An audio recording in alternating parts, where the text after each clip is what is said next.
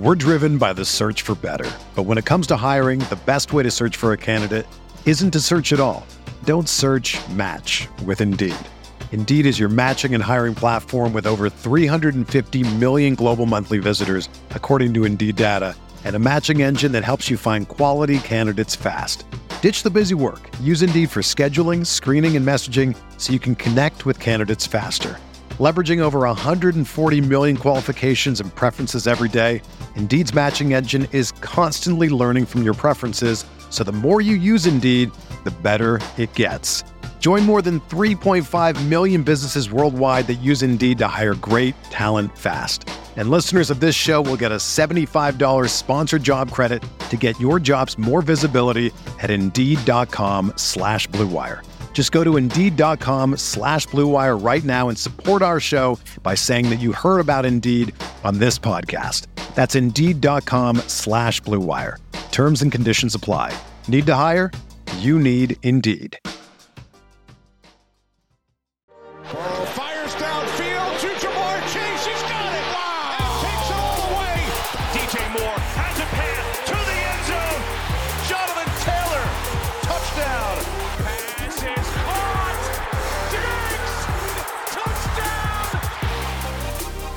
Final step for those best ball teams to see if they advance to the Mega Money Finals is what happened this week in NFL Week 16, and we had some major performances that will have swung glory for some teams to make those finals, and we'll have some performances maybe that did not help those teams advance. But Sean, we had a team, we talked about it last week, the Superflex team. We're going to hold it off though for a show later in the week, but spoiler alert, team absolutely smashed this week, even with Baker Mayfield being the one quarterback in that super flex format. So we'll touch on some of the players as we go through today, but we'll talk a little bit more previewing our attempt in that. I believe it's a 33 man final, Sean, to, to take down that $10,000 top prize over the FFPC but lots of interesting games this week. The weather was a concern heading into it. Some of the games really affected by the weather, some of the games not affected at all. And we've seen big, big fantasy football performances. How did you feel this week? And I'm going to start off by wishing Sean a belated happy Christmas here. We're recording this on the 26th. We did record two shows last week back to back for the later in the week edition. Because we did that back to back, I completely slipped my mind to wish people a happy holiday season. So happy Christmas to those who celebrate, happy holidays to those who don't. I hope you all have had a good weekend watching the NFL. Even uh, my Green Bay Packers, Sean, getting a, a W as they hunt down the playoff spots. How are you feeling after NFL Week 16? Of course, Monday Night Football, the only one left to to roll this week. Yeah, you say hunt down those playoff spots the Detroit Lions really epically collapsed this week in their battle of the big cats. Keep the Carolina Panthers alive as they try to win the AFC South. Chuba Hubbard, D'Onta Foreman, even Blackshear getting in there for the touchdown. He likes to kind of spoil their massive lines by vulturing those scores. The Carolina Panthers now rolling after they replaced coaches midseason. Colin, the number one thing that jumped out to me this week is that the Denver Broncos should have also changed coaches midseason. You only needed a couple of games to know you'd made a massive mistake there. I'm a little surprised how those folks are still employed. It probably would also help their careers the sooner they're fired. If they'd been fired a week ago, you wouldn't have that Rams game on the ledger when you're seeking your next job. But yes, Colin, Merry Christmas observed to everyone who is lucky enough to have today off because of the way the Christmas calendar fell this year. Obviously, happy holidays to all of the listeners. So many great things to celebrate out there. Colin, we got football on Christmas Eve, football on Christmas. You had Thursday, you've got Monday night. It's just wall to wall NFL. And the mix was interesting this week because we had some games where teams appeared to be playing on the surface of some ice planet. And you have these other games in the nice, beautiful domes where teams have decided to invest in a playing atmosphere in which you can play actual football and you get some shootouts. You get massive scores from players on the Minnesota Vikings, on the Philadelphia Eagles. Those teams pushing, obviously, many fantasy managers to the finals. This was fantasy semifinal week. If you get through this week, then you have a chance to take down your championship. As you mentioned, you have best ball and so many cool developments there. We'll get to some of those a little bit later in the week. But Connor O'Driscoll has a couple teams into the regular best ball finals as he tries to go back to back. Yeah, this was fun. I mean, it, it was hard, I think, if you had a Jalen Hurts team this week, and especially if you weren't able to add Minshew. Minshew goes out and actually puts together a performance that's going to give you fairly similar points. But one of the things that kind of played out is just you have this injury gauntlet throughout the course of the season. Guys continue to go down, continue to go down. Even in this most recent weekend, some sort of niche players who might have really been doing something for you you and I were fortunate enough that we didn't need Christian Watson's points when it looked like he might put up a 20, 25 point game. He goes out at halftime. Monty Fawn and I are battling in a dynasty league where we really needed him to play a full game. But the quarterback situation, I think, is so exaggerated because you have guys like Lamar Jackson, you have guys like Kyler Murray. I mean, Kyler goes down relatively close to the end when his team was starting to get healthy. You might have been able to make a real push with him. Obviously, Lamar Jackson has been injured in the back end of multiple seasons now, obviously taking all of those fantasy managers out or most of them. But the main two guys, Josh Allen, Patrick Mahomes, they get through. They don't have huge games, but because each of them score a rushing touchdown late, they're able to put together overall performances that are still in the general universe, let's say, of their normal scoring. Some other guys did put up some performances this week, but it's the scoring from the top QBs really combined with all of the injuries. If you don't have all of those injuries, then there are actually quite a few paths for an individual guy to outperform, to take some of his receivers with him, or to use his legs, have that Konami code upside, put all the points together, and then you have a little bit more balanced scoring over the course of the season and have more guys who could be weapons at the end. Unfortunately, injuries have robbed us of that. That will be a big story over the offseason. But Colin, kind of jumping in with the big headline game of the week the Philadelphia Eagles, the Dallas Cowboys. This is one of the best games you'll ever see. A lot of back and forth. CeeDee Lamb, I think, really finally cements himself in that top echelon of wide receivers. We've talked about his inconsistency, and the inconsistency isn't an issue specifically because of inconsistency. Inconsistency is an issue because those duds lower your overall yearly score. So you're talking about annual scoring, right? But he has a huge game here. Dak Prescott leads his team back from the brink multiple times. Gardner Minshew, a fantastic game, and we continue now to see the rise of DeVonta Smith. He's someone that we drafted on a lot of teams. Also, obviously, have plenty of exposure to AJ Brown. It's a tricky situation when you have a team that can be run heavy and you have a run oriented QB. But this Eagles offense has created so many points that that's working out. But the play specifically on talent has paid off. Now you have Dallas Goedert come back in this game. I mean, he stole some targets very clearly from Brown and Smith. And so you have a little bit of that frustration if you're playing those two guys that, man, if we could just get it concentrated on two, we would be all set. Just give us two as opposed to three. But in the end, I mean, AJ Brown doesn't give you the type of game you needed to win tournaments and maybe to get through, but still an excellent performance from him. DeVonta Smith, I mean, he looks now sort of like he looked during his Heisman season these Philadelphia Eagles, even in the loss, so many weapons. Yeah, and you even mentioned Goedert being in there. I actually think having him in there potentially in some of these games, it might lessen the overall target share for Smith and Brown. But the one thing that he does is he is a terrific tight end that has to be accounted for by the defense, which is likely going to change some of the coverages against the other two guys who you just cannot cover. And uh, DeVonta Smith has looked fantastic and set, you know, when he gets the targets, I think he's going to look fantastic. But some of the plays he made this week with his eight for 113 yards, two touchdown performance was excellent. And you mentioned Brown, still going to get you 16 points in PPR formats. But again, I thought he looked really good. And this team with Gardner Minshew at quarterback continued to to look as good as they have. But they came up against the Dallas Cowboys team in this game which just like, you know, blow for blow, I think was the phrase you mentioned there. But this was a game that was uh, 17 20 at the half, and they just both teams continued to, to pour it on. There was multiple times where it looked like the Eagles were going to to jump ahead, the Cowboys come back into it. And CeeDee Lamb, sean you mentioned he is now on pace through you know the opening portion of his career. The way is now led by Justin Jefferson, and we've seen some fantastic uh, players through their first 50 NFL games. But if he has you know I think it's around about 270 yards over the next two games, which is obviously a huge side, but he could potentially get into the top five all time through his, his opening 50 games here at the pace that he has set in terms of receiving yards. So it has been up and down at times for him, but I also think things like play calling has not really gone his way. He hasn't got the share of targets he probably deserved when it was him and Amari Cooper there, but looked really good here 120 yards in those 10 receptions and, and two touchdowns. And actually outshines DeVonta Smith, who probably is going to get a lot more of the talk here based on the expectations heading into the season between those two players and the feeling that Lamb may have slightly disappointed on what people were expecting from him. Uh, but overall, fantastic game. Both teams.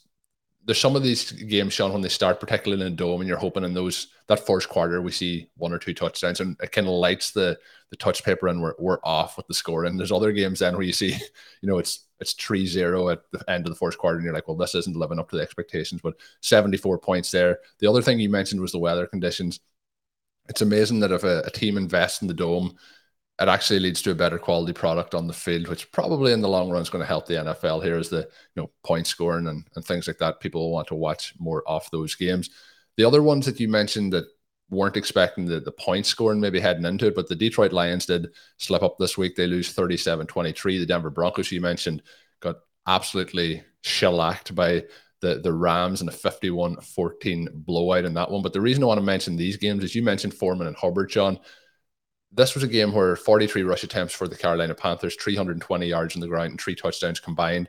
Two of those touchdowns will go into Blackshear and to Sam Darnold, but Hubbard and Devontae for or D'Onta Foreman both going over 120 yards, 165 yards, and a touchdown for Foreman in this one. The other side then is Cam Akers gets 118 yards, three touchdowns on 23 carries. When we're looking ahead, and the Cam Akers situation is a, a weird one because the team really wanted no part of him. It felt like at one point of the season, and and now he's gone on to have this huge performance and, and something that's not really going to matter in the long term for the Rams. But I mentioned those three running backs. Obviously, the, the Panthers moved on and, and traded Christian McCaffrey. But is there any of those three guys that that you think should be somewhat of a priority target heading into 2023 based on what we've seen in a couple of these late season games? Well, you mentioned the Panthers there and the finals, but in the first three or four carries for both Hubbard and Foreman, you're getting to 70 yards because the blocking here just absolutely they sliced through. They were oh, it just the, the combination and one of the things if you go to the advanced stat explorer at the team level one you see that the detroit lions don't grade particularly well in most of the metrics and yet from a fantasy perspective they've been utterly dominant against the running back position over the last month to six games. One of the reasons why the teams going against them aren't going to look as good in the game level similarity projections in the strength of schedule streamer those types of tools really emphasize the most recent stretch of approximately six games because those games are the most predictive going forward. Partly what's happened here is a little bit of touchdown luck for the Lions on the defensive side. Part of it is that teams can pass and move the ball through the air so easily against them that they don't have to run the ball. And then part of it is that their run defense had actually improved some. So you look at those three things. Well, the Carolina Panthers are a very different team. You have Sam Darnold. You're not going to be able to pass the ball effectively, at least not at a volume level. He was successful in this game. He did the things that he can do. He showed his mobility as well, scores a rushing touchdown. He got the ball to DJ Moore. This is actually now turning into a decent little end of the season for Moore. Again, not something that's going to redeem what happened through most of the year, but enough to pull you back in for the 2023 season. We'll just when you thought you were out. just when you thought you were out. Yeah, I mean, DJ Moore looks absolutely fantastic. This is a, a great game all around, but the blocking from this Carolina Panthers line and then the vision and the burst. And one of the things that we constantly mention on the show, not because it's going to make them superstars and not because you're going to get this kind of performance all the time, especially when you're in a timeshare in a bad offense, but Hubbard and Foreman, two of the most explosive backs in the NFL, two guys who, because of their paths and not being consistently good throughout, I mean, the guys who are consistently good from their freshman year in college all the way through into the NFL and don't have these big stumbles, they end up being more expensive. They end up being starters. You don't have a lot of questions about them. Hubbard and Foreman, you have those questions because of the downturns that they've taken throughout the course of their career. Hubbard's somebody who had a big chance last year when Christian McCaffrey was down, wasn't able to take advantage of it. But then if you look at his numbers in the advanced stat explorer. This year, you see him making these huge jumps in terms of before contact results. You and I talk about that some because the before contact should be given a lot more credit to the runners than usually is. You have the force missed tackles element, you have the vision element, and you have the long speed element. Because part of what you're getting with the yards before contact will be the long plays where a guy was able to get through the hole, but then had the speed to take it distance. We saw that from both backs here. Foreman, a guy who had all kinds of problems, both from a personality perspective and from an injury perspective that limited him. But when he came out of college, he graded unbelievably well. And you can see both of those guys playing at that level now. I think that you have to be excited about it. And it seems like Hubbard, especially, probably has a route to a real role in a solid offense next season to where I mean, maybe he could be that league winner where people have questions about what's the volume going to be, how good is the offense going to be, you know, maybe a late dead zone back. It depends on how it works out. There are still plenty of paths where he'll be a 16th, 17th round pick next year. But I think that he's very exciting. And then you mentioned Cam Akers, and I think this is a good story, right? Because there aren't that many times, as you mentioned, where a player appears to be firmly on the outs. His team is so down on him that they're basically saying, anybody take us, him off our hands. I really thought it would have made sense for the Kansas City Chiefs to go out and get him. A handful of other teams, obviously. I mean, you're the Houston Texans. What did you have to lose? I mean, the Texans win this week against Tennessee, but you have holes everywhere. I mean, Dameon Pierce can't be the only thing that you put together for your entire team going into 2023, right? Get yourself some depth and go out there, put up some points. You can trade one of these guys later on if it works out. I think that taking the risk there would have made sense for some teams, especially before the injury and before all of the stuff that kind of came up that is probably personality conflict types of things. I mean, you go in and you look again in the team advanced stats explorer and you see that the blocking for the Rams has been excruciatingly bad. Now, a little bit of that's going to reflect back on the running back because the running back makes the blockers either look good or bad by how well he reads the blocks, how quickly he hits the line. When there are holes, do you make a big run out of it? When there aren't holes, do you make a first guy miss? And so that the blocker who messed up doesn't get a huge amount of the blame there. This is a symbiotic relationship, right? And the running back can make the blockers look a lot worse. One of the things I always thought was interesting, you would have these stretches for Kansas City where Jamaal Charles was out and suddenly the blockers get rated as being mediocre to absolutely poor. When he's in there, they rate as a top five blocking unit. It's like, yeah, I mean, one guy is unbelievable at making what his blockers do well because you're going to have strengths and weaknesses. And I'm not saying that there aren't real differences in blocking units. There are. It's one of the reasons why the Rams backs have struggled. But if you can make your guys look better, I mean, that helps in both directions. But it also is the case where the blocking hasn't been great. I mean, he's letting Sean McVay know, not necessarily directly, but just I may have terrible numbers before contact, after contact, all of these kinds of things. If I'm encountering multiple defensive penetrations in the backfield on most of my carries, I'm not going to look good, coach. I mean, people don't want to hear that though, right? I mean, you have to have these guys pulling in one direction. He appears to have come back and is doing that. He has a little chance now, and he's getting back to looking like he looked before the injury. And unlike someone like Clyde Edwards Helaire, who I don't think is a great buy low in part because if the Chiefs have moved on from you, I mean, you're going to get another shot, but it's going to be in a bad situation. You start to, I mean, he's more or less, you know, Benjamin. So you start to take that route where you move from team to team and, you know, you might get a little bit of a chance here and there. But Akers has been good in multiple different time frames. He was a better prospect coming in, as a solid prospect, not an elite prospect, but a good one. He's someone now who is interesting. And it never really worked in my particular leagues to buy him when he was low, but that was something that we talked about on the site from time to time, which is that, I mean, don't go out and get like 100% exposure to Cam Akers, but you want to be buying when you can. I don't wouldn't say that window has closed because you score against the Denver Broncos team with Baker Mayfield at quarterback. I mean, this is going to be just a complete throw it out game for most people and for good reason.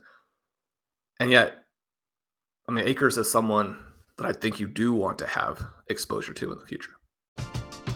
We're driven by the search for better. But when it comes to hiring, the best way to search for a candidate isn't to search at all.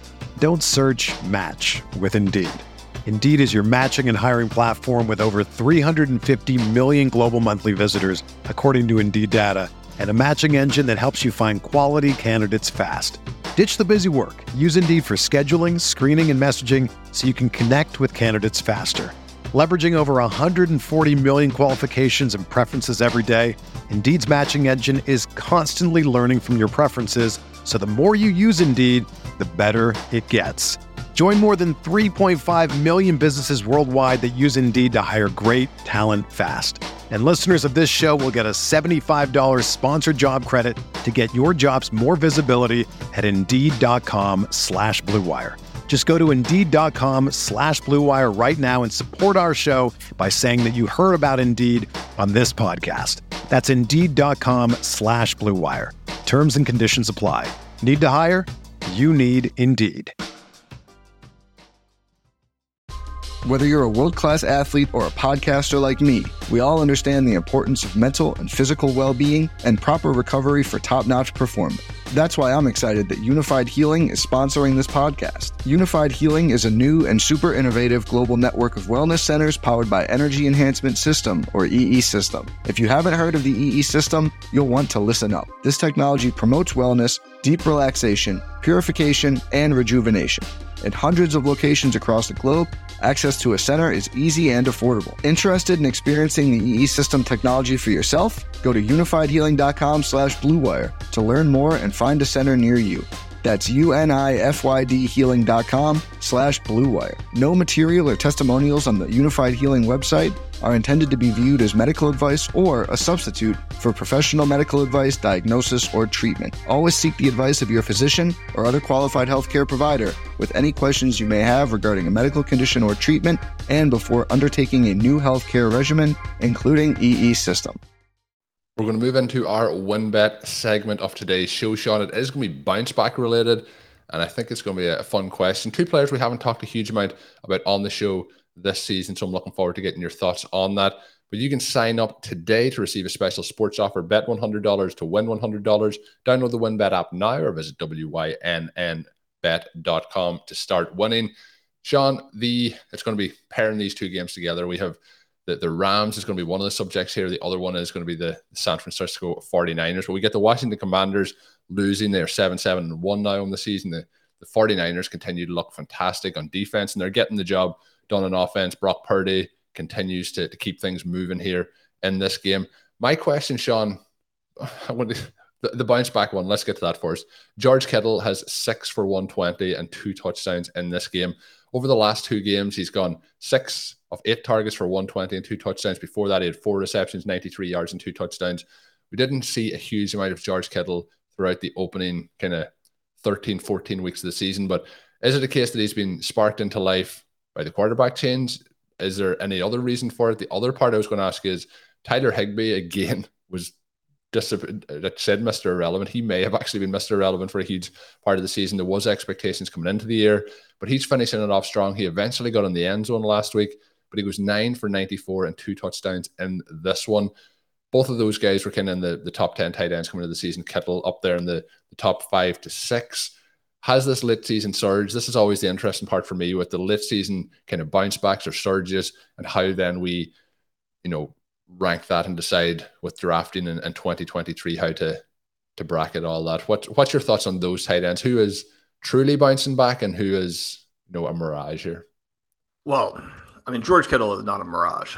Whether or not he'll be able to take this kind of performance and make it par for the course again is a little bit different story. I think that the quarterback change has launched him, which I think is fantastic. You also have the absence of Deebo Samuel. So you're opening up a few targets in a lot of these situations where we see a guy be down for a long stretch and then go off, some of it is just that a player of George Kittle's level is going to eventually have that.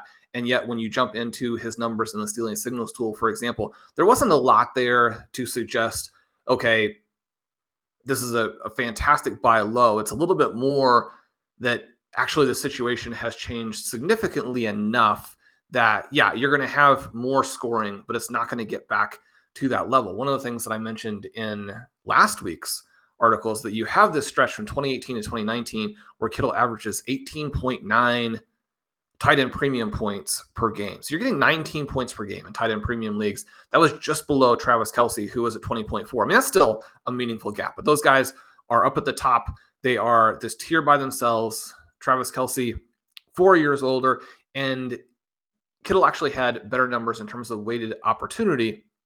Now, we know that the 49ers versus the Chiefs are not going to be two teams where that metric is particularly useful because on the one side, you have Patrick Mahomes and this very large pie. On the 49ers side, you have this revolving door of quarterbacks and a much smaller pie most of the time. Well, so you have things going in Kittle's favor, and yet it's not a surprise that Kelce would stay ahead of him. What was a surprise is that over the next three years, Kelce has gapped him by almost six points per game, again, in that tight end premium scoring. You've got the target depth falling when we look at this year. You've got then, as a result, some of the yards after contact numbers or yards after the catch numbers falling. These last couple of weeks, though, he's looked like himself. He's looked like this guy who's basically Travis Kelce with speed. And I mean, there's really nobody in the NFL you prefer to have the ball in their hands when he's at 100% than Kittle. And this is a situation, too, where you kind of go back to the beginning of the season where he starts the year with the groin injury, misses a couple games, comes out, plays, and plays all right. But I mean, he's not George Kittle. You also wonder how much of that was a nagging kind of thing. And when he really got to 100% because these very top players are able to play and play effectively when they're not 100%. We know that as you move through an NFL season, very few players are actually playing at 100%. But if you get closer to that, then especially for the stars, you start to get the separation and it does matter. And so it's exciting to see him look good. As you mentioned, I mean, Brock Purdy not doing anything astonishing. He doesn't have what you might call a fantastic game in this one. And yet, even with that, he averages over 10 yards per attempt. He throws a couple of touchdowns. They have some other plays they could have potentially made. He's doing without Deebo Samuel. In this one, Christian McCaffrey only catches two passes. I mean, this is a team that's firing on all cylinders, and now the play calling genius of Kyle Shanahan starting to come into play as well. You have a 71 yard touchdown run from Ray Ray McCloud. They actually do let McCaffrey score at the end to kind of save his fantasy day a little bit. They're able to force Heinicke out of the game.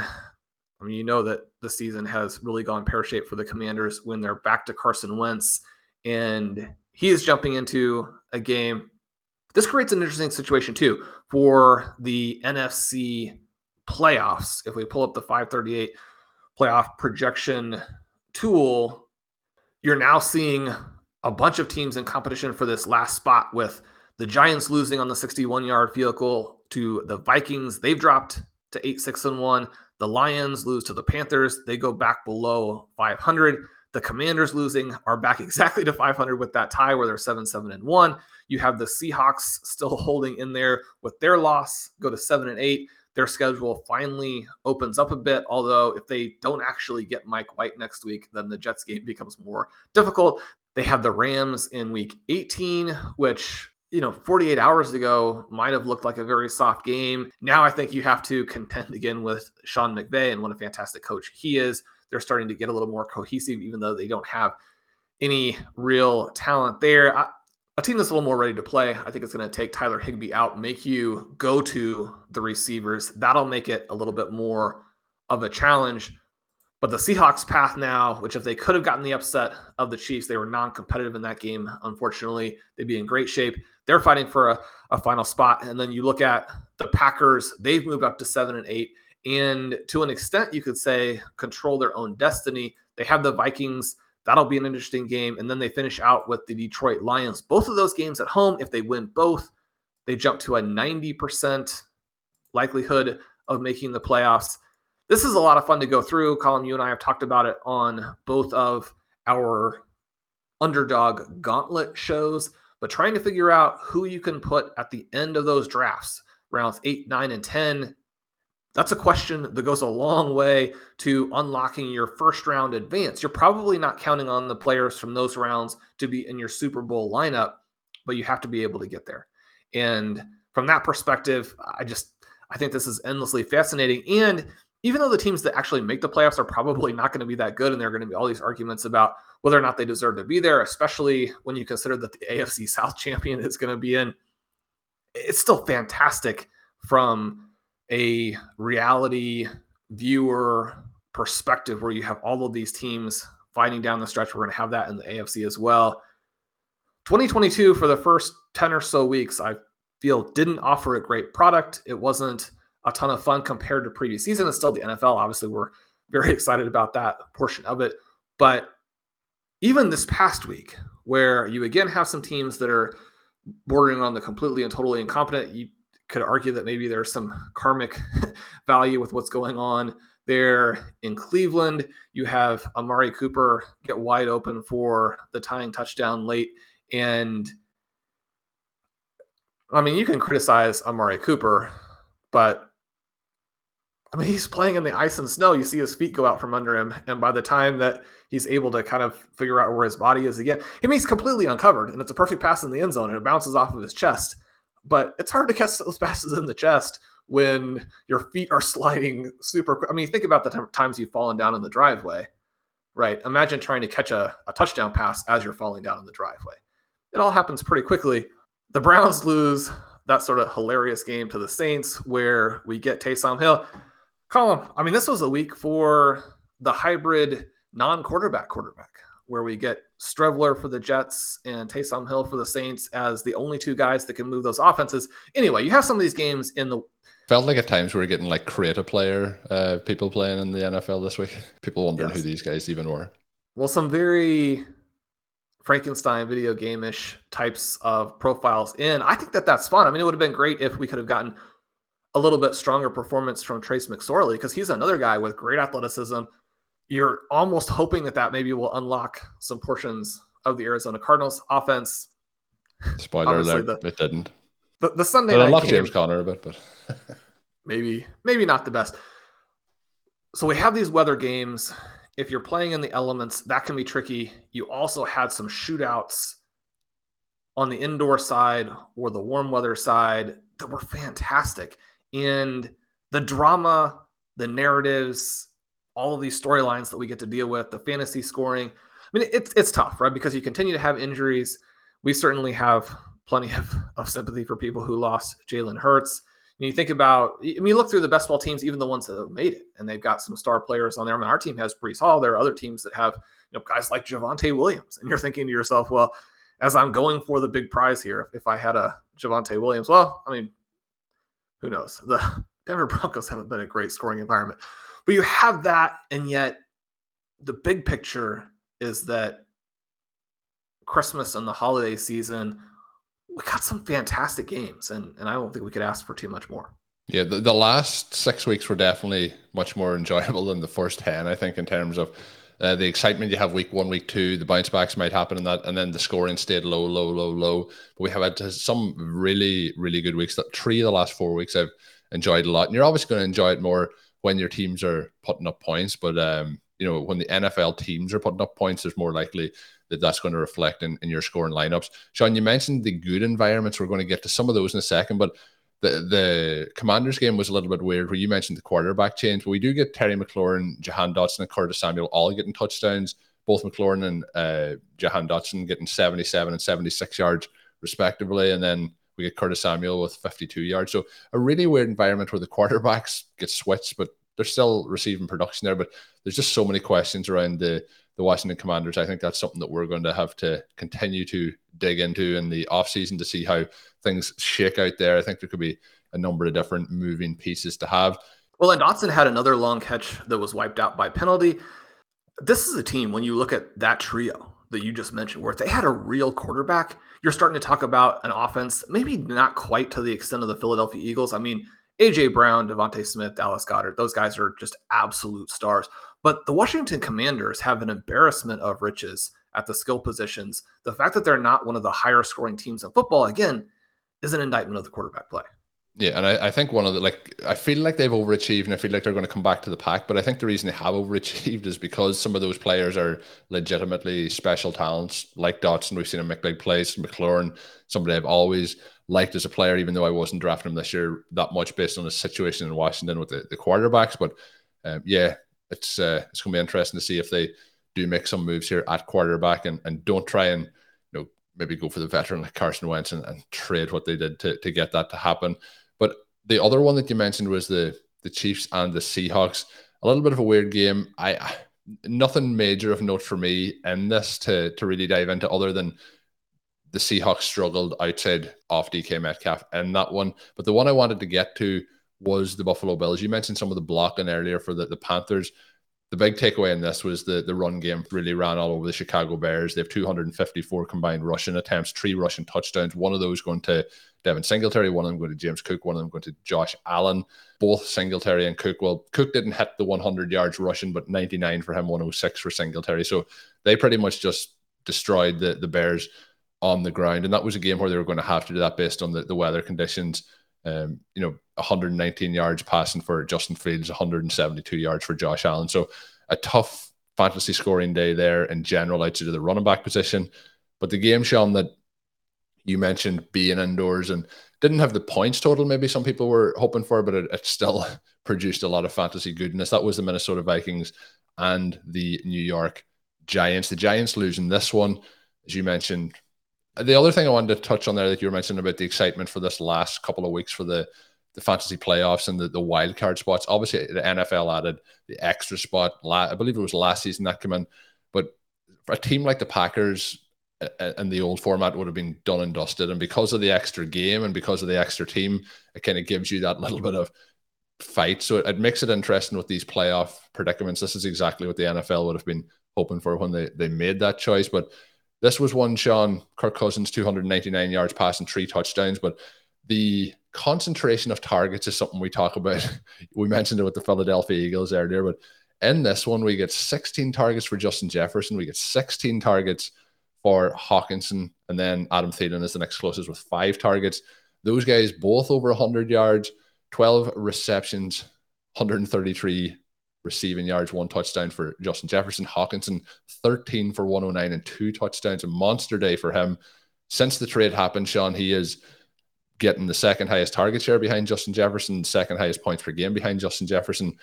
That is no know shame to be behind Justin Jefferson. He has been superbly productive over that stretch now with the Minnesota Vikings, and we we obviously drafted a lot of Hockenson heading into the season, and we weren't expecting him to be with the Vikings, but it's it's working out quite well since that switch happened. The other side of things, the concentration was high as well. Richie James gets 12 targets, Isaiah Hodgins gets 11, Saquon Barkley gets 10, receiving eight of those for 49 yards.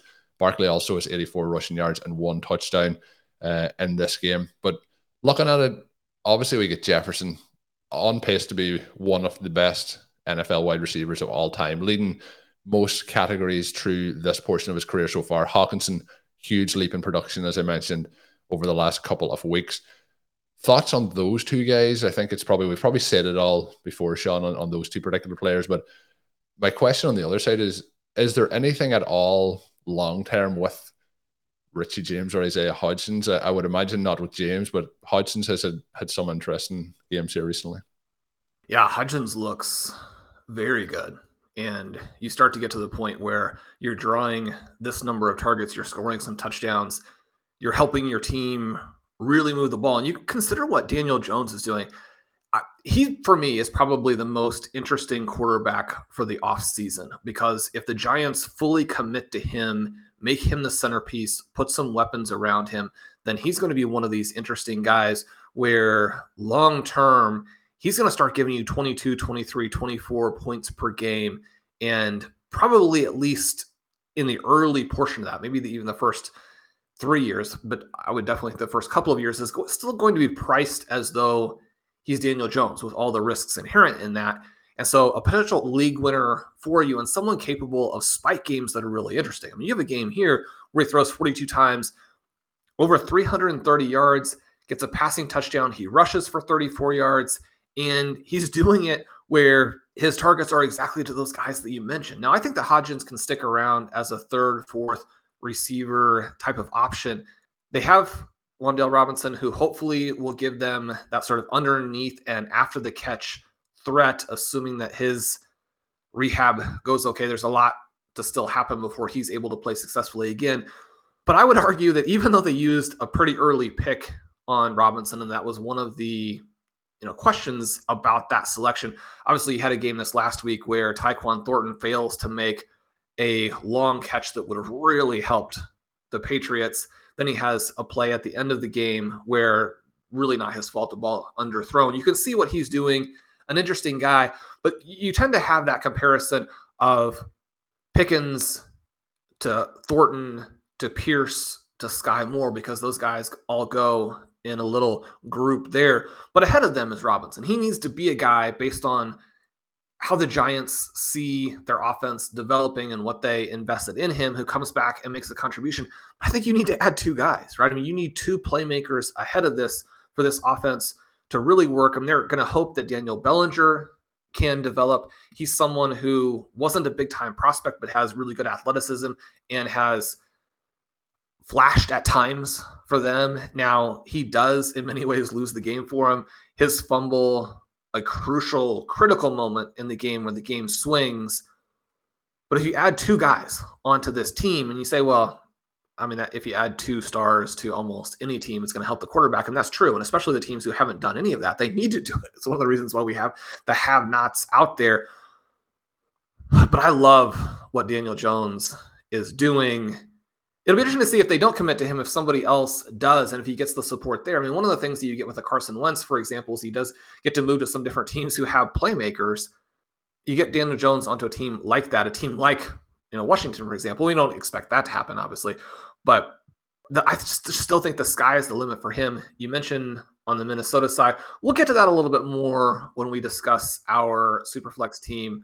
Jefferson, Hockenson, both on there. I think the thing that jumped out to me this week is that I still kind of struggle to understand that trade from the Lions' perspective. This is a game in part because they get behind and way behind early. And so it's going to be much more of a passing script. You have a game here where Jamaal Williams, thankfully for all of us, only catch carries the ball seven times, but he gains 11 yards. Again, you take those seven plays out, give them to DeAndre Smith, give them to DeAndre Swift, just add seven more attempts for Jared Goff and get him to 50. But he throws for 355 yards, throws three touchdowns. He again doesn't throw a pick a couple of sacks only, despite this script. Jared Goff doing a lot of very, very positive things. And they do have some guys out there. Again, DJ Chark starting to emerge now as he gets further away from the injuries that limited him a little bit in the midseason. You have on Amon Ra with a solid game, despite sort of an underperformance for 13 targets. You get those 13 targets as a fantasy manager, you're, you're hoping for more than the 76 yards. But I mean, you're having to go to Kalif Raymond, to Josh Reynolds, to the no-name tight ends. Jameson Williams not there yet. We've watched him get open for a deep touchdown, for a deep touchdown miss. I mean, that was really the worst pass of the season last week when Goff missed him for the touchdown. But he's not ready to really contribute, only gets the one target in this one. If you add a TJ Hockenson back onto this team, then not only are they blitzing toward the playoffs, but the long term future is set in a way that is just I mean, so perfect. I mean, you have yourself again the overall contribution from a Hockenson, especially when you consider things like the blocking. I mean, he's an all-around tight end, but not the level of a Kittle or a Kelce. But if you can take someone in that next tier, if you can get yourself a Goedert, a player of that level, it rounds out your offense in such a beautiful way. I think it was a mistake to trade him, especially again because they didn't get that much. And especially when you look at how it has evolved since. That was a portion we talked a few weeks ago about the the winning run that the Lions had been on obviously the the trade it wasn't looking at that point like they were heading towards the playoffs and now what they would give to to have him in there to try and help them push them over the line here and make that little bit of a not a maybe not a playoff run in the playoffs but to get in there would be a, a big achievement for the, the Detroit Lions based on how they have been in the, the last decade or so. Sean, two games to go to. Speaking of the playoffs, and I'm going to jump in here. The Packers are now seven and eight on the season. They win 26 20 against the Miami Dolphins. This was a game where I thought Packers, like we talked last week about the playoff possibilities, I, I did not really think that they were going to win this game. You know, in my realistic brain, my fan brain wanted me to uh, say that, like in my heart, they were going to win this one, but it didn't look for a majority of this game like they were going to win. They have a big kickoff return, which they can't capitalize on, go for a, a field goal. But as this game goes along, the Miami Dolphins are kind of uh, playing really good football, playing passing attempts they're they're making big chunks in the run game. Very similar to what you mentioned earlier with the Panthers. They are just gashing through this Packers defense on that opening drive. Gets to a situation here where I believe it was 12 pass attempts, maybe that uh, that, that Tua had, but at that point he had uh, you know over 200 yards. He was cruising in this game. They were cruising. We get a game where Tyreek Hill has four catches, 103 yards. We get Jaylen Waddle five for 143 and a touchdown, and one of those being a 84 yard touchdown, um, the second score of the game for the Dolphins. But then all of a sudden, this game changed. So we don't really get anything from a fantasy perspective from the Packers at all. Christian Watson goes out injured in this game. We'll see how if he's healthy for this upcoming week. But Tua turns the ball over three times later in the game. They have a fumble as well from Raheem Mostert. And the Packers end up coming away here with a victory in a game that probably they, they should not have won, and it did not look like they were going to win halfway through. The big story here, though, was Jaylen Waddle and how fantastic he looked in this game. But it was like the tap turned off, Sean, in this one. It's it's 20 to 13 at the half. And even heading into halftime, it looked like it potentially was going to be 27 to 10 based before the, the first turnover here for the, the Miami Dolphins. So Packers win, no points at all for the Dolphins in the second half they have turned into a little bit of a, a Jekyll and Hyde team at, at times this season. And for a team that looked to be coasting towards the, the playoffs and you know challenging the Bills for that division, they are now eight and seven on the season. The big thing to, to check here, I guess, is Jaylen Waddle, Tyreek Hill. Again, a bit like we mentioned with the Vikings, both fantastic, but surprising that as good as they done in this game, you know, they combined for those nine receptions, 246 yards and a touchdown. They they only get 12 targets. So uh, the game plan obviously switched, and, and Tua in that second half really struggled with those those three interceptions. He did, and I just with the blitzkrieg offense, there you're expecting them to be able to keep it going. And the other note to say is this is a Packers defense that I mentioned on a few shows recently. They have not been able to stop teams, particularly on third down. And the way that first half was going, it's just baffled me that they put up no points in the second half. Yeah, and I mean, Tua averages almost twice as many yards per attempt as Aaron Rodgers. When you have all of those explosive plays, you're able to score, score fast, and I mean, perhaps it encourages you to be a little more aggressive than you really should be. This is a, a quick strike offense. One of the things with Tua is that he gets rid of the ball very, very quickly. The time to throw among the league leaders you can see that his pre snap reads and his early anticipation is fantastic. It's one of the reasons why he gets the ball out to the guys and lets them catch and then run after the catch to make some of these big gains. I mean, you have a game here where Waddle and Tyreek Hill, they both average over 25 yards per reception. Some of the downside of that is if you make that early decision, you release the ball almost as the play is snapped if you make a mistake, there's not that much you can do about them. You're not waiting, waiting, waiting for guys to come open. The difference between watching Tua play and watching Russell Wilson play, who simply will not take the open guys early in the routes, night and day. And they're going to be strengths and weaknesses to both. The Dolphins now are going through a time period where defenses have adjusted to what they want to do. You're even talking about halftime adjustments in this one, where they're able to take away these guys with some of the elite secondary players that the Green Bay Packers do field. Long term, this is still going to just be an avalanche of fantasy points for the Dolphins. You look to the future where Tua is going to be next year or Waddle's going to be. Now that he is a little bit more removed again from the leg injury, we see the electric ability from him. Catches five of his six targets. The only one doesn't catch again is that sort of a contested catch play where he doesn't come down with it. He struggled with that all season, and yet one of the reasons to be aware of that type of thing, but not overemphasize it, is you have to understand the profile of the player. Jaylen Waddle, I mean, you can say, well, if he could make contested catches, he'd be up there with Justin Jefferson, and you'd have a 25 point per game guy. He's still going to be a clear cut wide receiver one, even with that element not in his game. But yeah, this is a, a huge win for the Packers, especially when you consider that a lot of things did go wrong in the passing game. Christian Watson getting open at will in the first half has a touchdown and falls down on the play. So that unfortunate if you needed a few more Christian Watson points. They're not. They also had a, a, a real uh, overthrow by Rodgers on a, a deep pass on fourth down, where it would have been a, I think it would have been like a 46 yard touchdown, but bad throw by Rodgers there when he was wide open. You have a similar situation with Allen Lazard where he's open on a couple plays and Rodgers gets the ball to him late, shows some frustration. He catches only five of his 11 targets. He is the focal point in this offense when Watson is out. You had Romeo Doubs come back, catch three of his six targets, and have some both good and bad moments in the game there. You don't really have either of the running backs involved in the receiving game in this one, as we've had recently. A frustrating performance, I think, for Aaron Jones, too, when you think about his athleticism, explosiveness, the big plays he's been able to make to lose some really high value touches to AJ Dillon to be out carried 11 to 6, not get that goal line score. Dillon managers happy with this one. Aaron Jones fans disappointed, but it's a huge reality win for the Green Bay Packers. And I do think that that final play- playoff spot is going to come down to Packers Lions in week 18. There'll be plenty to still be interested in once the fantasy season is over.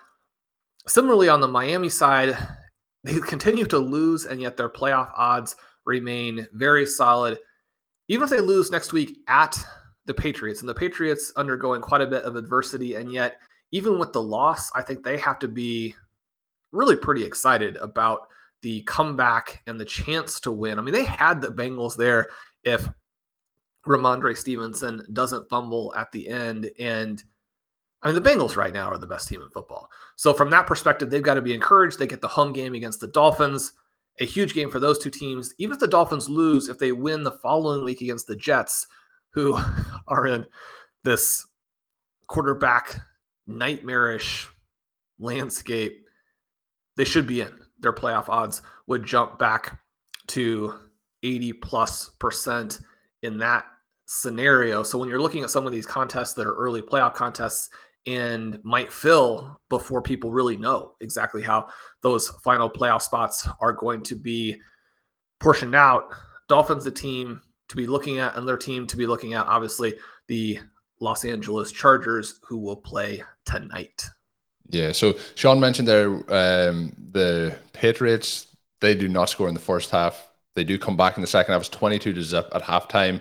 No points for the Cincinnati Bengals in the second half, a bit like a, a flip of the script, and it finishes up 22 18. So the, the fumble there at the end costing the Patriots a potential chance to to go in and win. And it kind of almost was a, a similar flip script of their game with the Raiders the week before, in which both teams decided to score in different halves. But um, interesting result. We are going to talk though about Tee Higgins because he is part of that Superflex team on the Superflex show later this week. Uh, a really highlight touchdown catch in this one where there's a like a deflected ball for the touchdown on a, a deep pass from Mac Jones, but nothing else of huge talking points. I guess Trenton Irwin has two touchdowns in this game on three receptions for 45 yards, but not somebody I'm assuming is in a huge amount of lineups out there. And the, nearly has a third.